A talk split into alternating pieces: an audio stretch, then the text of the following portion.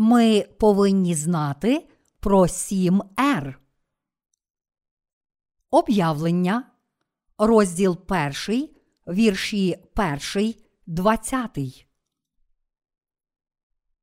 Дякую Господу, що обнадіює нас в цей вік темряви. Маємо надію, що все станеться так, як написано в книзі «Об'явлення», і ми з вірою чекаємо, що слово пророцтва здійсниться. Багато написано про книгу «Об'явлення», тоді як рясніють теорії та інтерпретації вчених, все ще важко зустріти працю, яка була б дійсно біблійною в її підході. Тільки завдяки милості Божій я, витративши незліченні години, вивчаючи і досліджуючи слово «Об'явлення», зміг написати цю книгу. Навіть коли я зараз говорю, що моє серце наповнене правдою об'явлення, Святий Дух також наповнював мене, коли я готував коментарі та проповіді для цієї книги. Тож не є несподіванкою те, що моє серце рясно сповнилося надією на небо і славу тисячолітнього царства.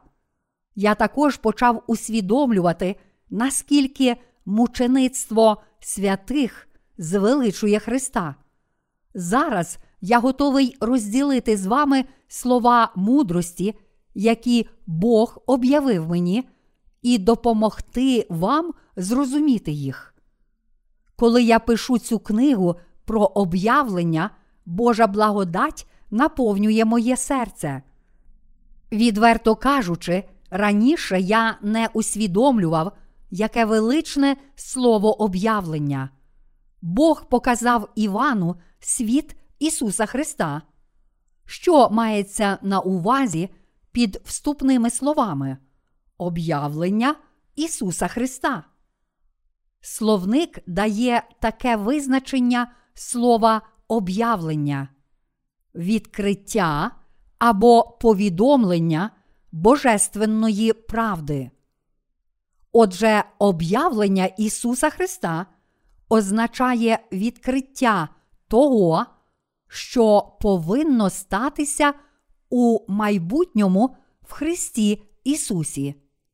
Іншими словами, Бог відкрив Івану, слузі Ісуса Христа, всі речі, які діятимуться в останні дні. Перед тим, як заглибимося в слово «об'явлення», мусимо бути переконані в одній речі. Ми повинні з'ясувати, чи об'явлення, записане слово пророцтва, несе символічний чи фактичний характер. Все, що написано в книзі «Об'явлення», це, звичайно, факти, якими через видіння Івана Бог відкрив нам детально, що відбуватиметься в цьому світі. Правдою є те, що багато вчених посприяли виникненню різних богословських теорій та інтерпретацій пророцтва об'явлення. Також правда те, що ці вчені в міру своїх здібностей з усіх сил старалися відкрити істину об'явлення.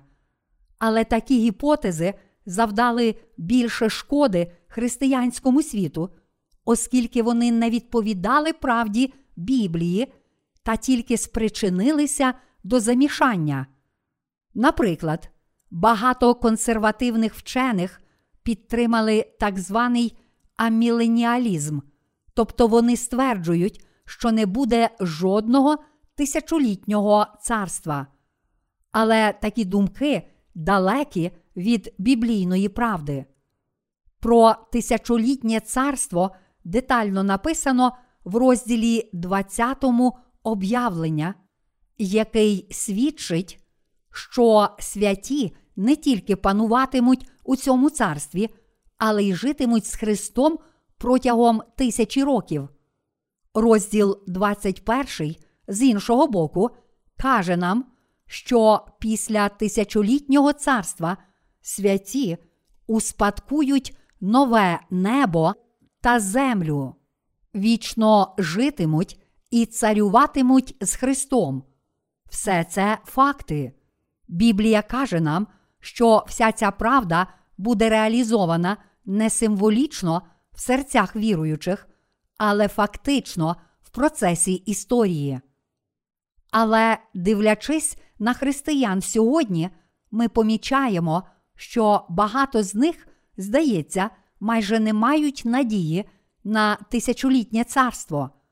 Якби їх спростування були істинними, чи це не означало б, що Божа обітниця віруючим – це тільки порожні слова?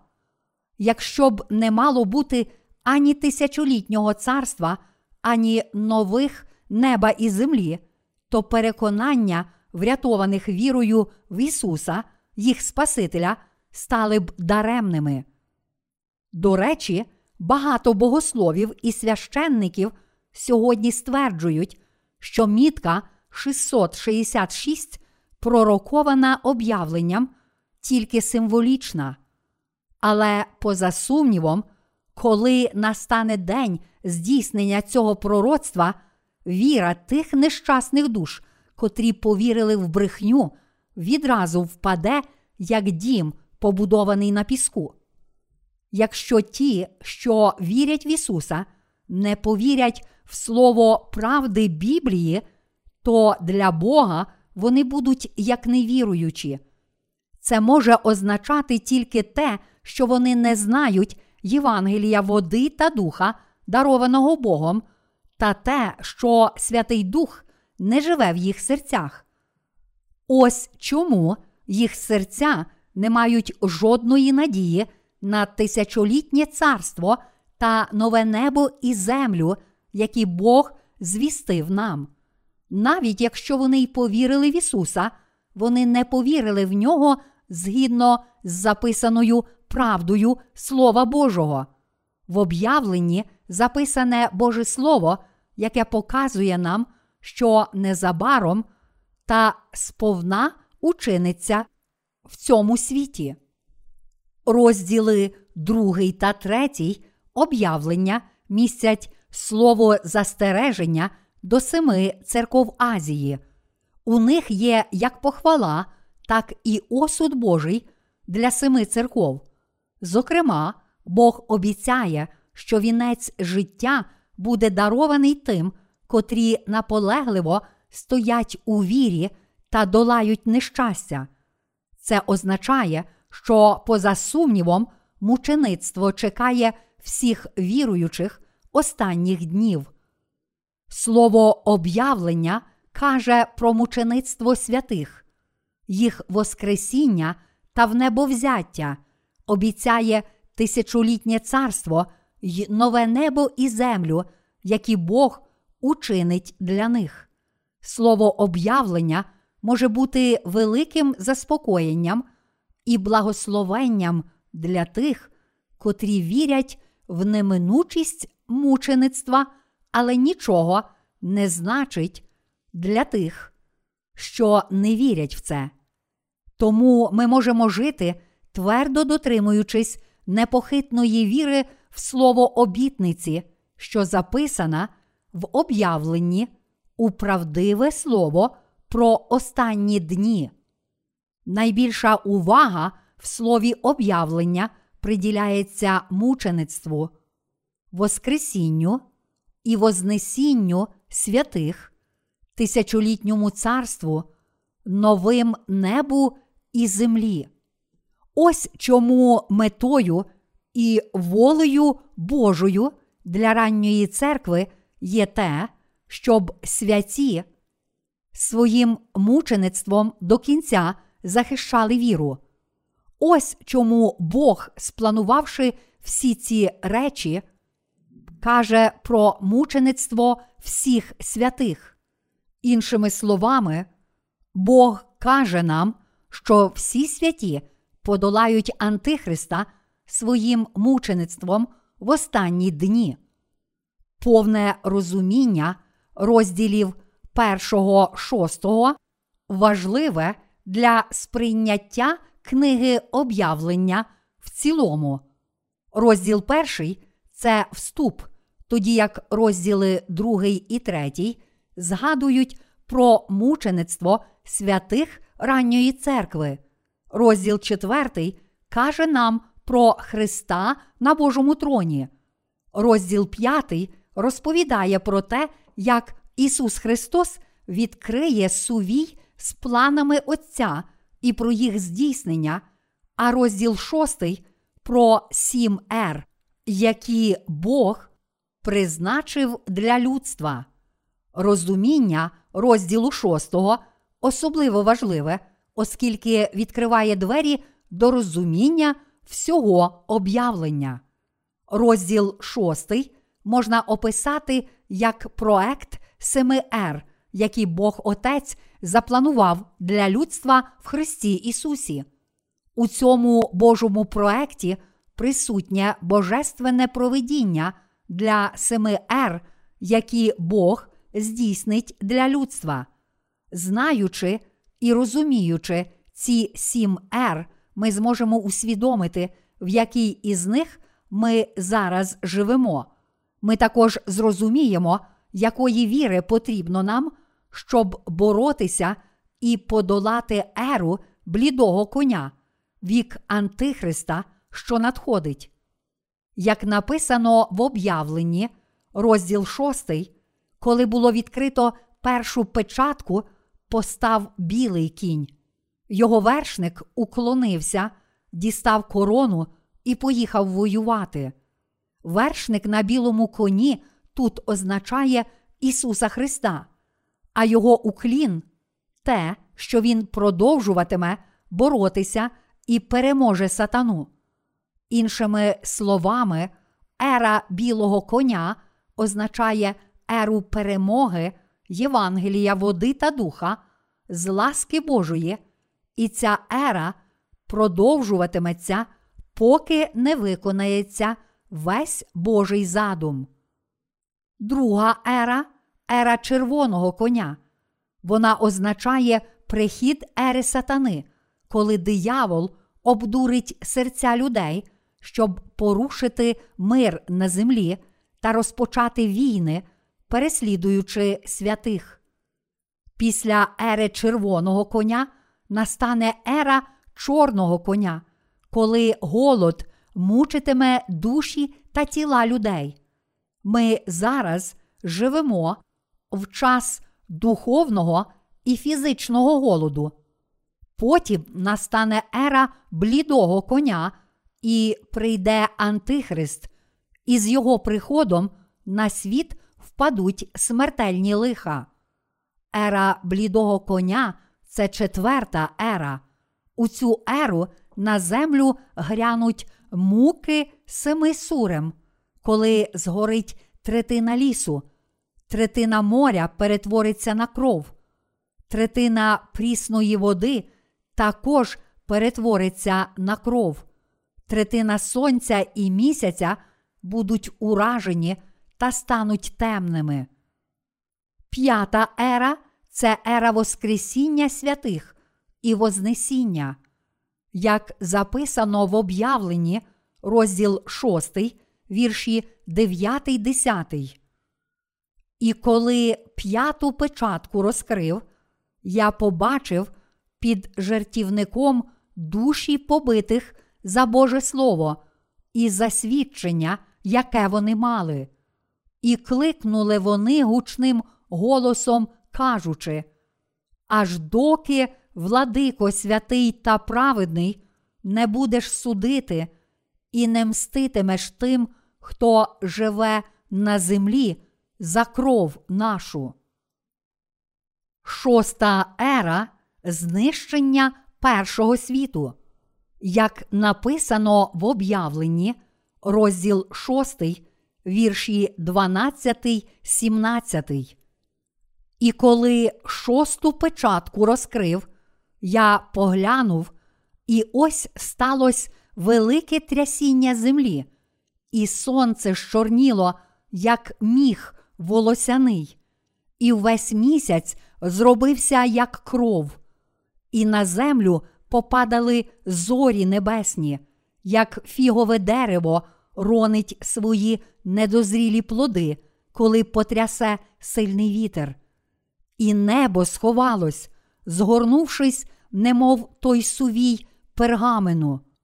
І кожна гора, і кожен острів порушилися своїх місць, і земні царі, і вельможі, та тисячники, і багаті та сильні, і кожен раб та кожен вільний поховались у печери та в скелі гірські, та й кажуть до гір та до скель: «Поспадайте на нас, і позакривайте ви нас від лиця того, хто сидить на престолі, і від гніву Агнця, бо прийшов це великий день гніву його, і хто встояти може?»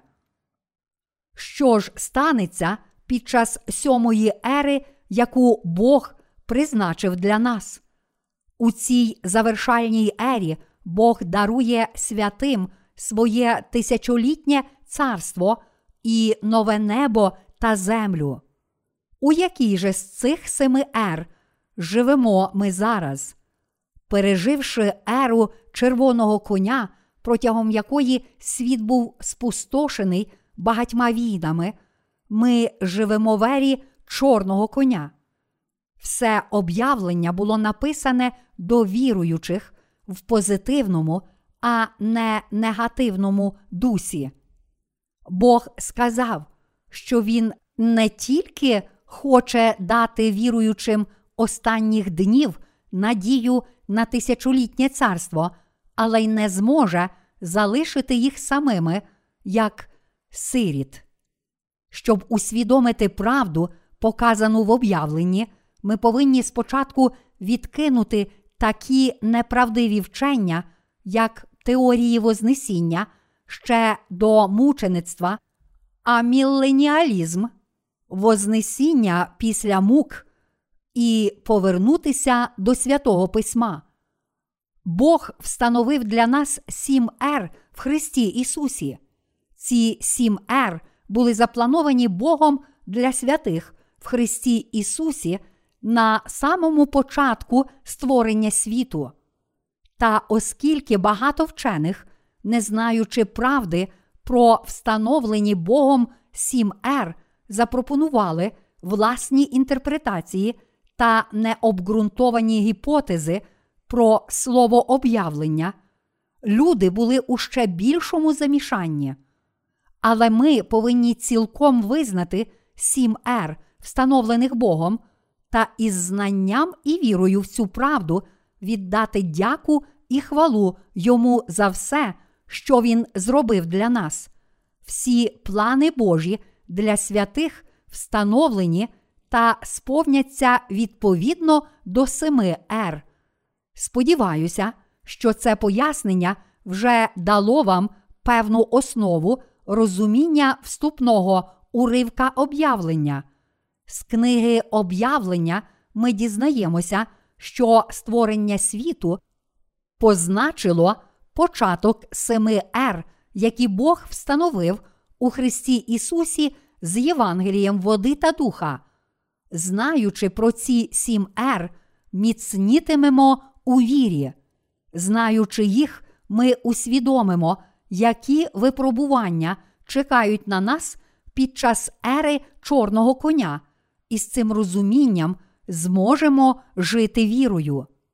Віруючи, до них належимо і ми з вами, будуть страждати, коли настане ера блідого коня, одна із 7 ер, запланованих Богом. Коли віруючі усвідомлять це, їх серця будуть сповнені надією, а очі бачитимуть те, чого не могли бачити раніше. Коли Божі слуги та святі усвідомлять близькість ери мучеництва, їх життя очиститься від руїн, як тільки вони усвідомлять, що повинні стати мучениками в еру блідого коня, їх серця стануть готовими до цього, навіть якщо вони ще не усвідомлюватимуть цього. Ми страждатимемо так само, як страждали святі ранньої церкви. Ви повинні усвідомити, що коли настане ера блідого коня, для правдивих віруючих мучеництво стане неминучою дійсністю, бо одразу після їх мучеництва настане Воскресіння. Після мучеництва прийде Воскресіння, а з Воскресінням – Вознесіння, а з Вознесінням – наша зустріч з Господом в небі. Після мучеництва святих Христос воскресить із мертвих та покличе на небо до весільної вечері. До часів Вознесіння святих земля буде цілком знищена, так що стане фактично непридатною для життя. Третина лісів згорить. Моря, річки і навіть джерела перетворяться на кров. Хіба ви хотіли б жити в такому світі трохи довше, ніж доведеться? Святі матимуть ще більше причин, щоб піти на мучеництво, позаяк у світі вже не буде жодної надії. Чи ви хочете жити в спустошеному світі, тремтячи від страху? Звичайно, ні. В останні дні настане мучеництво святих, а потім їх воскресіння та небовзяття. А з воскресінням та небовзяттям благодать вічного життя з Богом в тисячолітньому царстві, при новому небі та землі. Біблія ясно каже нам, що у другій половині періоду Великого Горя, тобто після 3,5 років того семирічного лиха, святі мучитимуться за те, що противитимуться Антихристу своєю вірою, і це завершиться їх воскресінням та внебовзяттям і другим приходом Христа. Іншими словами, повернення Христа і воскресіння та внебовзяття святих мають відбутися після їх мучеництва протягом Великого Горя. Зараз час задуматися над цими подіями. Чи будемо ми страждати, навіть якщо ера блідого коня, звіщена Богом, ще не настане? Звичайно, ні. Але теорія Вознесіння ще до мучеництва учить, що всі святі будуть взяті до неба Богом перед початком Великого Горя, і тому їх не торкнеться семирічне Велике Горе. Ця точка зору стверджує, що мучеництва не буде, і вважає, що ера блідого коня не настане для святих. Якщо ця теорія Вознесіння ще до мучеництва правдива, то що тоді означає мучеництво святих, про яке йдеться в розділі 13 «Об'явлення»? Тут досить відкрито сказано, що святі мучитимуться, тому що ті, чиї імена записані в Божій книзі життя, не зможуть здатися сатані. Ті, що проповідують теорію Вознесіння після мук, також не мають належного розуміння ери блідого коня, мучеництва, воскресіння та внебовзяття святих. Згідно з цією гіпотезою, святі залишаться на цій землі, поки не прозвучить звук останньої з 7 сурем. Але об'явлення однозначно каже нам, що воскресіння та внебовзяття святих відбудеться, коли засурмить останній ангел. Іншими словами, раніше, ніж проллються 7 чаш Божого гніву. Ось чому слово «об'явлення» – це велика потіха і благословення для тих, котрі вірять в Євангеліє води та духа. А міленіалізм приніс людям тільки розчарування і замішання і не є правдивим. Те, що Христос обіцяв своїм учням, що святі будуть винагороджені правом царювати над 5 чи 10 містами, справді здійсниться в 1000-літньому царстві. Ви повинні пам'ятати, що такі гіпотетичні ідеології, як теорія Вознесіння ще до мучеництва, Вознесіння після мук та аміленіалізм – це необґрунтовані судження, які приносять віруючим тільки недовіру і замішання. Чому тоді Бог дав нам книгу об'явлення? Він дав слово об'явлення, щоб об'явити нам провидіння 7 Р та щоб дати тим, котрі стали учнями Ісуса, істинну надію на небо. Вже зараз відбуваються речі, заплановані Богом. Вік, в якому ми живемо, це ера чорного коня. В найближчому майбутньому ера чорного коня скоро пройде і почнеться ера блідого коня. Із ерою блідого коня настане мучеництво святих та прихід Антихриста. Цей вік – це ера, в якій весь світ об'єднається та інтегрується під єдиною владою Антихриста. Учні Ісуса нині повинні бути готовими з вірою зустріти швидкий прихід ери блідого коня.